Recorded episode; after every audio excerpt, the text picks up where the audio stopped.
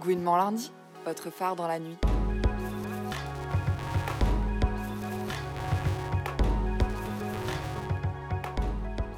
Je m'appelle Léa Logiter, je suis journaliste culturelle et spécialiste des sexualités et de la culture lesbienne. Je m'appelle Pauline Paris, je suis autrice, compositrice, interprète. Voilà. Quand est-ce que vous datez le premier lieu lesbien à Paris?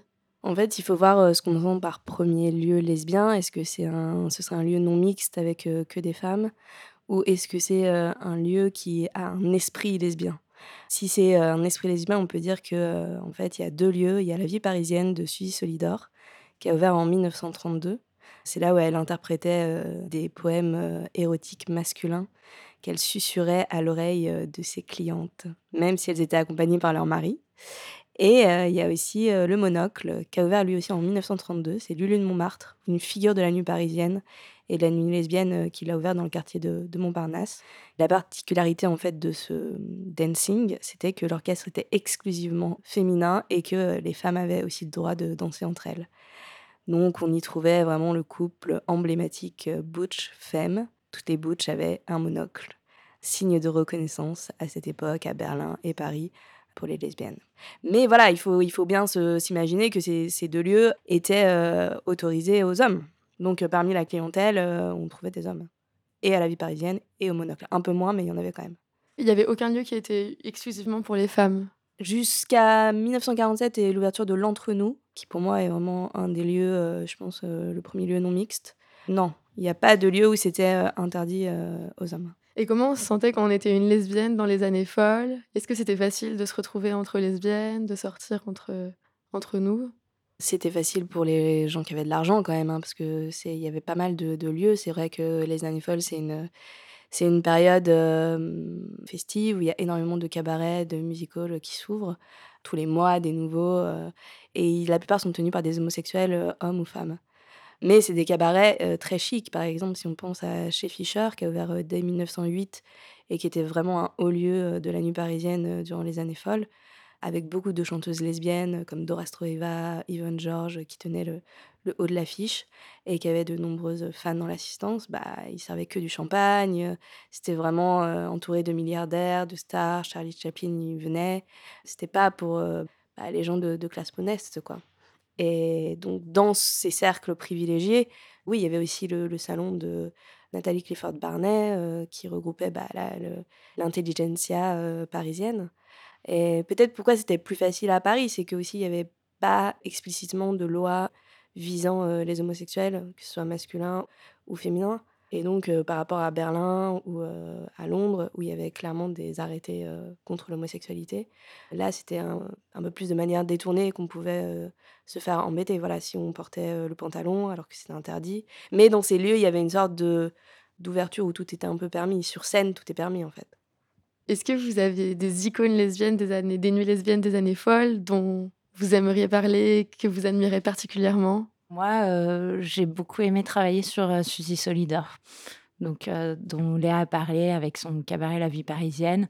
Une personne qui venait de Saint-Malo et en fait qui est arrivée à Paris à 19 ans, qui a rencontré Yvonne de Brémondard, qui était une, grande antiquaire à l'époque et qui lui a présenté tout le gratin lesbien de l'époque parisienne. Et ensuite, elle a ouvert son cabaret. Elle a un peu tout fait comme elle l'entendait, euh, sans, sans, se cacher, en fait. Et c'était euh, une femme qui aimait aussi euh, beaucoup poser. Donc, c'est la personne la plus portraiturée du monde, en fait. Elle a 200, combien déjà? 244 tableaux dont elle est le modèle. Elle a une vie assez passionnante et voilà, elle fait pas de concessions. Elle, elle fait ce qu'elle aime jusqu'au bout, quoi. je l'ai trouvée assez inspirante. Moi, j'ai vraiment bien aimé comme euh, personnage euh, et personnalité Damia, la chanteuse Damia, du coup, qui commence euh, avant les années folles, hein, mais qui connaît aussi un moment de gloire pendant et après. Hein. De toute façon, c'est une chanteuse qui a eu beaucoup de succès sur une, sur une longue période. Ce qui est intéressant, c'est que elle, elle, ça va pas être via ses chansons qu'elle va forcément aborder l'homosexualité, mais que par contre, dans sa vie, elle ne se cache pas du tout. Dans ses interviews, en fait, elle, elle relate que justement, c'est une femme une travailleuse du sexe qui l'a sauvée de la rue à 18 ans, et ça a été sa première amante. C'est grâce à elle qu'elle a pu commencer à chanter. Et elle la remercie dans toutes ses interviews, en fait, elle en parle. Elle s'appelle donc Marie Laputain. Et elle va passer toute sa vie à essayer de la, retrouver. Du coup, je trouve ça intéressant que bah, dans la presse de l'époque, quelqu'un fasse son coming out. Ça m'a vraiment marqué, en fait. Je me dis, si on voit avec aujourd'hui encore la difficulté qu'ont les stars, on va dire, à faire leur coming out, là, on est en 1912, 1920. Elle en parle déjà, en fait, ouvertement dans les, dans les colonnes de la presse. Ensuite, ce que j'ai vraiment beaucoup aimé chez elle, c'est aussi que elle s'est inspirée de ses amantes, notamment Hélène Gouet, qui était une designeuse, et Loïe Fuller, une danseuse, pour créer une nouvelle esthétique lesbienne. Et donc, elle s'est débarrassée de tout ce qui accompagnait les chanteuses femmes au musical, de, de, grandes robes bariolées, des décors kitsch et une façon en fait de se mouvoir pour séduire le public masculin. Elle s'est débarrassée de tout ça. Elle a créé une nouvelle mise en scène avec un projecteur braqué sur son visage, un rideau noir en fond de scène, et ainsi le public pouvait se concentrer uniquement sur les paroles, sur ses yeux, sur ses gestes, sur ses bras qu'elle bougeait devant elle. C'était une manière, je pense, de, de reprendre possession de son corps et de, de devenir un sujet performant et non plus euh, un sujet euh, juste euh, désir de l'homme. Oui, après ça a été repris par plein de chanteuses des années folles, cette manière de faire. Ça a été repris, oui, par des chanteuses. Même après, il y a eu Edith Piaf. Quand Edith Piaf commence à chanter, Damia est toujours programmée. Elles vont avoir une rivalité à un moment donné. Elles vont aussi reprendre certaines des chansons l'une et l'autre. Elles vont aussi s'admirer. Mais Edith Piaf prend aussi cette même mise en scène de robe noire, une mise en scène épurée. Ensuite, Juliette Gréco, Barbara, voilà, c'est vraiment un, une mise en scène qui a fait recette et que personne ne sait vraiment d'où ça vient pour rendre euh, à Damia ce qui est à Damia. oui, et on retrouve aussi euh, cette esthétique euh, chez les chanteuses d'aujourd'hui comme Barbara Pravi. Et à l'époque, est-ce que les lieux de nuit lesbiens, ils étaient, ils étaient connus de tous Ou des lieux de nuit interlopes, queer On savait qu'ils étaient queer? Bah, Je pense que c'était dit sans être dit ces lieux n'étaient pas cachés. Il y avait des annonces dans les journaux d'inauguration d'un lieu. Euh, il y avait pas mal d'articles aussi. Les journalistes allaient dans les cabarets et écrivaient sur les soirées, euh, parlaient de la manière dont étaient habillées les chanteuses, le décor du cabaret, l'ambiance, euh, le public, le type de public, souvent élégant et chic. Et dans les annonces, il y a souvent le tout gay Paris s'y retrouve. C'est pas des lieux qui se cachent, au contraire, c'est des lieux, comme disait Léa, où en fait, il y a une, euh, une population en fait euh, assez aisée quoi. Et en fait les, les gens s'y retrouvent, mais mais on nomme pas vraiment les choses quoi. Mais ça s'y passe. Et vous distinguez les musicals et les cabarets En quoi c'est différent? Les musicals en fait c'est c'est des grandes salles avec des gros décors, avec euh, un orchestre, avec plein de numéros, plein d'artistes et euh, un public, le grand public. Quoi. Et ça se passe en début de soirée. C'est les grosses différences avec le cabaret qui est intimiste, où les chanteuses ne chantent pas euh, en général sur scène, mais au milieu des tables. Il y a seulement un piano pour les accompagner ou une guitare. Il y a un petit public il n'y a pas forcément de décor, il n'y a pas d'orchestre, euh, il n'y a pas euh, de costume. Euh. Et donc, ça crée quelque chose de, de plus secret, de plus confidentiel. Et ça se passe aussi après les soirées du musical. Ça commence vers 23h, minuit. Tandis que le musical, on va se permettre moins, de transgressions. ça va être des numéros plus grand public. Suzy Solidor, d'ailleurs, le dit dans, un de ses articles. Elle dit que cette chanson ouvre, qui a été euh, censurée euh, sur l'album, part d'un poème érotique. Elle peut la chanter uniquement dans son cabaret et elle évite de, de la chanter jusqu'au bout, en tout cas euh, au musical. De même, Yvonne Georges, qui elle reprend des chansons de, marins traditionnels habillés en homme, autant quand elle chante chez Fischer ou Bœuf sur le toit, qui est un autre cabaret des années folles euh, au lieu de, drague homosexuelle est vraiment acclamée dans ces, deux lieux. Par contre, quand elle passe euh, dans des musicals comme l'Empire ou Bobino, bah, là, elle se fait huer. Son biographe à l'époque raconte que euh, quand elle se faisait huer, elle disait Vous n'aimez pas mes chansons de marin Et bah, pour la peine, je vais vous en chanter trois. Elle tenait tête à ce public. C'était un public vraiment beaucoup plus hétéronormé et donc moins moins aptes à apprécier ce genre de nouveautés. Il y avait Dora Strueva aussi, qui était beaucoup décrite dans les soirées au musical comme exotique, bizarre, on ne sait pas trop comment la classer. Cette chanteuse, donc elle avait, elle était toujours habillée pareil, avec les cheveux gominés en arrière, une veste de costard, une jupe et une écharpe autour du cou et sa guitare en, en. Elle s'accompagnait à la guitare, ce qui était vraiment un fait inédit pour une femme à cette époque. Et donc dans les, dans les cabarets, pareil, hein, les mêmes chez Fischer, c'était vraiment la tête d'affiche en fait. Et les, les critiques de l'époque sont très très élogieuses. Par contre, bah oui, au musical, on ne sait pas comment la classer. Alors c'est un peu moins violent que pour Yvonne George, peut-être parce qu'elle garde la jupe. Mmh. Mais en tous les cas, c'est plutôt des, des, réactions interloquées que élogieuses.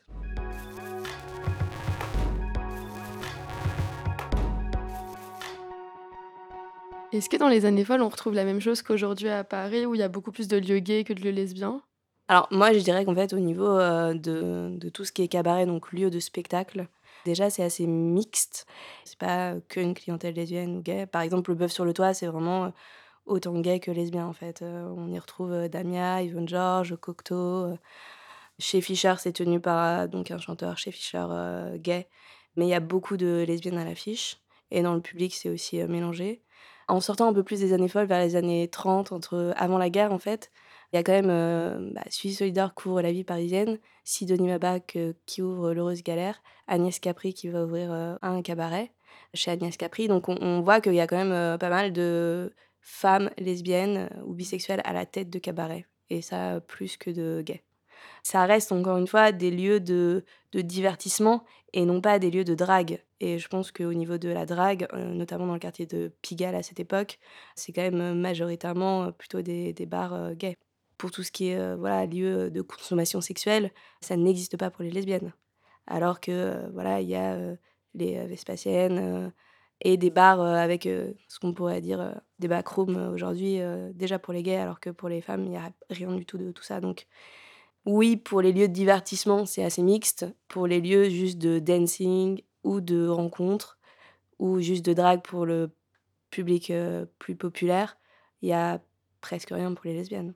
Il y a chez Moon euh, en 1950 quoi, qui apparaît euh, et qui est presque exclusivement réservé aux femmes et qui était côtoyé par Edith Piaf et Suzy Solidor.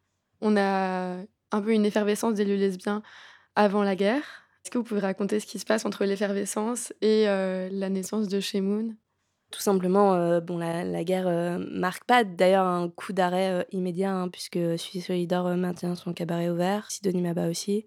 D'ailleurs, c'est pour ça qu'elles seront jugées pour collaboration à la, fin, à la fin de la guerre, puisqu'elles ont accueilli des officiers allemands. Enfin, en fait, deux choix. Soit soit il y avait de maintenir les cabarets ouverts, et donc ça veut dire d'accueillir bah, l'occupant soit de fermer et de partir euh, en zone libre ou à l'étranger, ce que certains ont, et certaines ont choisi de faire. Ou n'ont pas eu de, choix, par exemple comme Agnès Capri qui était juive et du coup qui a dû euh, s'exiler à Alger. Pendant la guerre, bah, il y a eu en fait euh, les lois de, Vichy hein, qui ont commencé à faire une loi discriminante contre les homosexuels, en tous les cas à changer la majorité sexuelle entre homosexuels et hétérosexuels. Ça, c'est en 42. Donc, euh, on voit déjà que euh, bah, dans les cabarets, oui, ça va moins être euh, des chansons équivoques ou un peu plus directes sur le sujet qui vont être abordées. Il n'y a pas beaucoup de documentation, hein, évidemment, parce qu'il n'y a pas de vidéo, il y a pas de... Mais on peut imaginer que quand elles étaient devant les officiers allemands, c'est pas forcément là que euh, Suisse d'or chantait Ouvre, leur susurrait ça à l'oreille. Enfin, ça n'avait plus vraiment de sens. Elle leur chantait plutôt Lily Marlène. Voilà. Mmh. À cette époque, donc, du coup, elle, elle leur chantait une chanson euh, bah, où ils pouvaient se retrouver d'un soldat parti à la guerre euh, qui pense à sa bien-aimée, en fait. Mais les cabarets ne, ne, ferment pas. Et en fait, après, à la, à la libération, les chanteuses qui ont maintenu leur cabaret ouvert euh, se voient parfois frappées d'interdiction de, de, chanter, de, de travailler, comme je suis solidaire pendant cinq ans. Et donc, elle doit donner son cabaret, elle doit céder son cabaret à une autre figure lesbienne, Colette Mars. Donc, il y a déjà tout ce, bah, tout ce contexte aussi de dénonciation, euh, de collaboration. Et euh, bah, évidemment, les premières à abattre sont en général euh, les femmes. Et si elles sont lesbiennes, bisexuelles, etc. Ce qui ne veut pas dire qu'il n'y a pas eu de collaboration, hein, mais que, en tous les cas, c'est les, les premières visées. Quoi. Tout simplement, il y a la création d'un comité d'épuration artistique. Donc, ça met un coup d'arrêt à beaucoup de lieux. Et donc tout doit être reconstruit. Et reconstruit dans quelle ambiance? Bah, L'ambiance euh, bah, d'une France qui veut euh, repeupler sa patrie.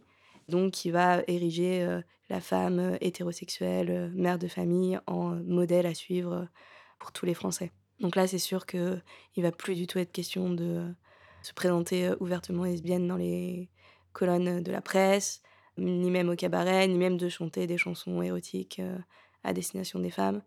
Les tenancières de cabaret, on va dire, comme Colette Mars, elles vont se montrer beaucoup plus discrètes. Ça va être encore plus des sous-entendus dans des chansons, des muets à la fin d'une phrase, mon ami e, ou ça va vraiment être. C'est finalement sur les partitions qu'on voit que la chanson s'adresse à une femme et non plus dans la salle la guerre fait que pulvérise un peu tous ces cabarets qui vont ensuite essayer de renaître d'une manière ou d'une autre, mais toujours de manière assez différente. Et il y en a qui vont réussir à, garder un semblant de l'ambiance de départ et d'autres qui vont pas tenir. Et Sidonie Baba, ça va durer jusqu'en 54, je crois, et après ça s'arrête. Suzy Solidor, elle va réouvrir un cabaret qui s'appellera chez Suzy Solidor, mais à Cannes-sur-Mer, donc plus du tout à Paris. Il y en a plusieurs qui s'exportent aussi hors de Paris. En fait, après la guerre, du coup, euh, au niveau euh, cabaret ouvertement lesbien, il y en a pratiquement plus, sauf euh, le Carols, tenu par Frédé, qui avait fait ses débuts au Monocle comme entraîneuse, amante de Marlène Dietrich, qui a ouvert plusieurs bars dancing euh, avant la guerre, mais qu'elle a dû euh, tout se fermer euh, avec les conditions économiques, on va dire. Qui là rouvre et va vraiment prendre son envol après la guerre et faire de ce lieu, le Carols, un haut lieu de la nuit lesbienne et encore de, des cabarets où il y a vraiment des chanteuses.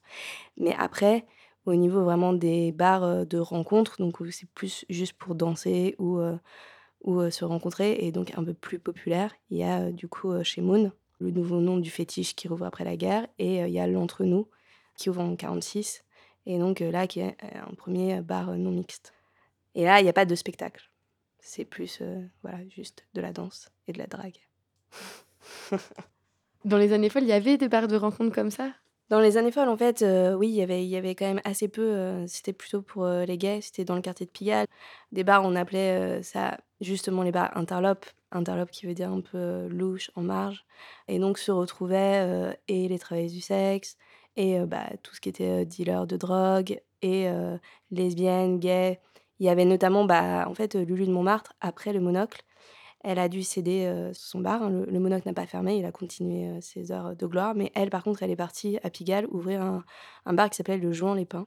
Ça, c'était en 36, donc on est plus tout à fait dans les années folles, mais on n'est pas encore dans l'après-guerre. Et c'était typique de ce genre de lieu où se retrouvait euh, tout ce qui avait été mis au banc de la société. Prostitution, drogue, homosexualité. Et Edith Piaf, en fait, a fait ses débuts là-bas, comme entraîneuse.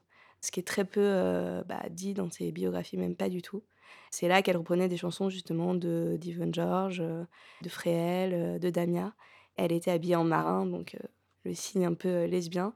Et Lulu de Montmartre, qui avait employé sa mère au monocle, Lynn Marsa, a propulsé un peu la, fille, a, commencé à l'embaucher très jeune, hein, elle avait même pas 18 ans, au Jean Lépin. Et donc le Jean Lépin, voilà, c'était typiquement ce genre de bar où se retrouvaient beaucoup de personnes en marge, dont des lesbiennes. Donc ça pouvait être un lieu de drague. Je pense qu'il faut jamais oublier que, évidemment, là on parle de lieux un peu iconiques, mais que, qui étaient réservés vraiment à une petite frange de la population, soit des intellectuels, des artistes, des gens fortunés mais que la grande majorité en fait des lesbiennes n'avaient pas de lieu où aller. Il faut pas croire que c'était le paradis lesbien dans les années folles. Ce, serait vraiment erroné. Certes, il y a eu des, des poches un peu de, création artistique surtout, mais en fait, les lesbiennes n'ont jamais eu trop de lieu pour se rencontrer, mais surtout pire, pour en fait faire du sexe ensemble, quoi. Enfin, avoir une sexualité. Et ça, c'est très différent en fait de la culture gay. Il faut vraiment bien, bien l'imaginer que c'est un continuum et pour les gays et pour les lesbiennes, à l'inverse. C'est-à-dire que les gays ont toujours eu des lieux comme les toilettes publiques ou certains bars, certaines toilettes de bar, etc.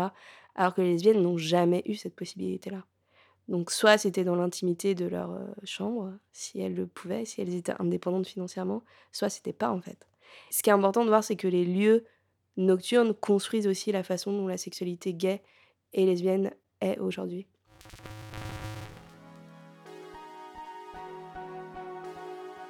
Gouinement lundi, votre phare dans la nuit.